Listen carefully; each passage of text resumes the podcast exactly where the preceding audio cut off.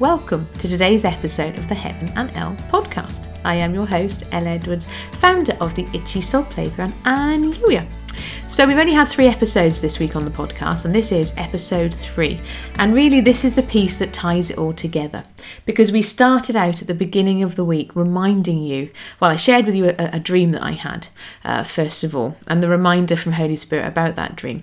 And if you haven't seen that one, go back and watch it. I'm not going to repeat what the dream was about, other than to say it was a reminder of the power of, of God's love uh, and you know what, what Jesus do, does and the way he can shine into the world uh, by way of encouragement. But the other piece that I heard was that reminder that we don't need to go to other people to, to get... Um, Clar- not clarification, an answer or an interpretation. The reminder from Holy Spirit was, well, come to me first. And yes, we can get clarification from other people. Yes, we can get confirmation from other people, but it should be confirmation, not revelation. Then in Tuesday's episode, I came with that reminder that hearing from God does not need to be complicated. We gave you some, gave some examples, we worked through that together.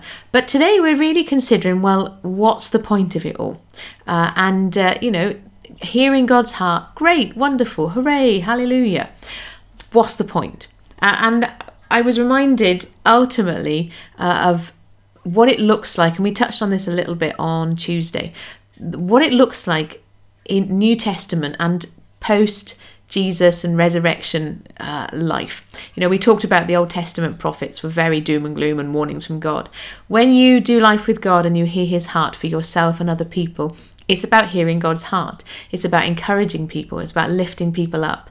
You might sometimes go, I get this sense that God's wanting to, to nudge you around this thing, but it's really done from a place of, of love and kindness. And that is ultimately where we are going today. I'm going to read to you first of all, though, because I got a nudge to do so. This is First Peter four, then verse seven and eight. The end of all things is near. Therefore, be alert and of sober mind so that you may pray. Above all, love each other deeply, because love Love covers over a multitude of sins. And it goes on then to explain some of the different ways that you can do that, offering hospitality without grumbling, using the gifts that you've got. However, Holy Spirit was really keen to nudge me to remind you that verse seven comes before verse eight. And you might be like, duh, El, of course verse seven comes before verse eight. So what? The reason why it's important to notice that verse seven is joined onto verse eight is that, yes, the things in verse seven are important, but above all, the most important piece is love. Love each other deeply, because love covers over a multitude of sins. Love is the key to all of this. I'm going to turn us to First Corinthians, the end of chapter twelve. We read a lot of chapter twelve uh, in other episodes of the podcast this week, where he talked about prophecy, that reminder from Paul that everybody can prophesy. However, why do we do it? And it says at the end of uh, end of chapter twelve. So he's talked about um, the importance of speaking tongues, desire all the gifts. End of verse thirty-one. And yet I will show you the most excellent way. And then it leads into chapter thirteen, the most one of the most famous chapters in the whole of the Bible. Now, I've shared with you before, I get really excited when we have and yet and therefores and now then. These pieces, because remember, the chapters in our Bible, in our English Bible, they weren't put there by, by God originally. They were put there. I don't know if this is true. Maybe somebody who's following along will know if this is true, but I remember being told a story as a kid. Maybe you heard this story. I haven't Googled it, but I heard that there was a guy riding either a horse or a donkey. He was travelling on the back of a, a, an animal of some kind, clippity-clop, clippity-clop, and he was reading his Bible. And I was told, and I'm, as I'm saying this, I'm like, this sounds ridiculous, this can't possibly be true. But I was told that each chapter in the Bible was when he got to the end and was tired and had and got off his horse and had, had a rest, that's where they put the chapters in. That sounds quite ridiculous to me. I don't know if it's true. But if it's not true, it doesn't matter. But the reminder is that actually these chapter numbers are, are relatively arbitrary. And so that you will find a number of times in the Bible where you'll get to the end of one chapter and it's really clear that it leads into the next bit. And so that end of it's, it happens mid-verse, the second half of verse thirty-one. And yet I will show you the most excellent way. If I speak in the tongues of men or of angels, but do not have love, I am only a resounding gong or a clanging cymbal. If I have the gift of prophecy and can fathom all mystery and all knowledge, and if I have faith that can move mountains, but do not have love, I am nothing. If I give all I possess to the poor and give over my body to hardship that I may boast, but do not have love, I gain nothing. And then it goes into the famous bit, love is patient, love is kind, it does not envy, so on and so on. Go back and read the rest of that chapter for yourself, that reminder of everything that love is. With the reminder that if it says that's what love is, that's also what God is, because remember what we're told, God is love. So when we read those those really powerful descriptions of love in chapter thirteen, we get those powerful descriptions of, of God as well. Uh, and so, yes, it's really important. God wants to hear your heart. Sorry, God wants you to hear his heart. And yes, there's so much to unpack there. And at the same time, the reminder always is that all of it is done with love. I came across a really interesting quote, I think it was either last night or this morning on Facebook. I'm trying to find it because I saved it as an image. It ties in with this reminder of God is love. There's a guy called uh, Brian Sahand, Sand, I don't know, Zand, Z A H N D. It's quite hard to pronounce his surname for me because I don't know how it's meant to be pronounced. Anyway, he he is quoted as saying, "We all make errors in our theology, you and me both. So my recommendation is to err on the side of love." Why? Because God is not doctrine. God is not denomination. God is not war. God is not law. God is not hate. God is not hell. God is love. And there was a conversation that happened, in, one of my friends shared that on Facebook, and there was a conversation that was then unpacking uh, around this idea, yes, God is love, but love without truth is pointless and all this stuff. And the guy was kind of missing the point completely. The reminder that I got from that is actually there's loads of stuff that we don't agree on. There's loads of stuff that we can go, mm, I don't know about this bit, I don't know about that bit. But ultimately, if you can agree on love, you know, that can, as First Peter... Uh, four, what did we look at? First Peter four verse eight reminds us that can cover over a multitude of sins. And what if what if that means by that it covers over the bits where we don't quite agree? It covers over the bits when we get in a, in a pickle. That's the reason why with the Itchy Soul Playground, you'll see on the page there that I often talk about. Ultimately, it's about the, the thing that we can simply agree on is Jesus and love. And yes, we do go into, okay, well, let's give you more, some more specifics of what that might look like, because uh, it's a very wide remit. But ultimately, it's about Jesus and love, because that love piece is so so important. And so the reminder today from Holy Spirit, and the encouragement I want to offer you, and the reminder I want to offer you, is as you're as you're walking this out, as you're sitting with God and, and practicing hearing his heart, remember it's it is all underpinned by love.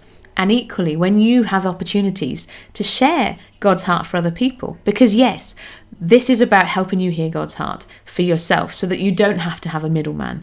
And at the same time, there will be times when God will give you nudges and words of encouragement and things to share with other people. You don't need to go all sort of like heavy, thus said the Lord, or God told me to tell you this. Sometimes it can be as simple as, I got this nudge, or I had this thought. Depending on the context, that will be so better received.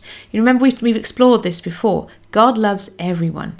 God's heart is for everyone, but not everyone yet is ready to let God love them. So those people who aren't yet in a position to, to let God love them, you get to love on their, on God's behalf. When you love them, God is loving them through you.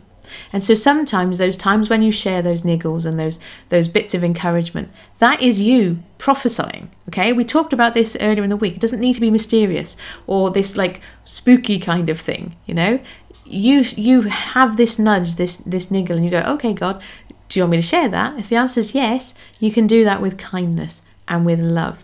The piece I was reminded, though, as I was reflecting on this in the lead up to sharing this with you today, was that you can't, not that you can't completely, but it becomes difficult to to hear God's heart and to recognize the love and to move forward in that if you don't know that God's got your back.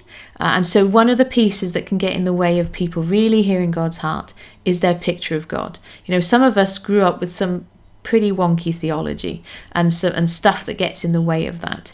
Uh, and that's kind of alluded to in that quote that I read out to you from that, from that post earlier on today on Facebook. We can, you know, God God can work through all of that stuff with you.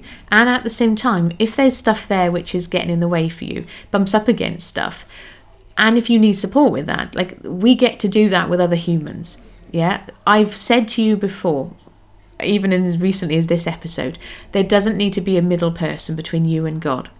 It's confirmation, not revelation. Yet at the same time, you can you do life with other people. We do life in community. Uh, and so I'm not advocating for one moment that you sit in your little bubble and go, no, no, no, no, no, no, no, no. I'm not going to hear anybody else. I'm only going to hear from God.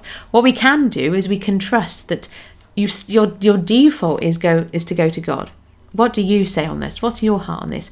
Maybe something comes up and you're a bit thrown by it. This has happened to me as recently as today. Maybe something you're like, hmm, okay, I don't know about this. And I remember, and said today, literally today to God, I went, well, I remember you saying this thing over here.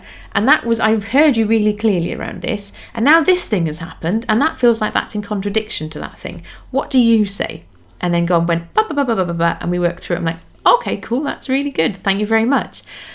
And at the same time, we are called to do life in community. So your default, your starting position is to explore this stuff with God.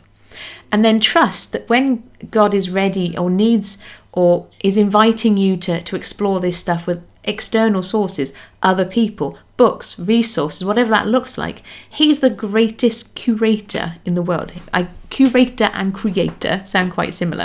And I remember saying this before. Yes, he is the greatest creator. He's also a really good curator. So we can trust that if there's an, an external resource, whether that's teaching from somebody else, whether that's a book, whether that's a podcast, you know, because it's not, the irony of this is not lost on me that I'm saying to you, go to God first. And then here I am putting out a podcast, you know, you're not here by accident. There's a reason why you're enjoying this episode and you're here engaging with this. And so let's trust that God, as the great curator, can nudge you and lead you to those re- right resources that you need for a particular season.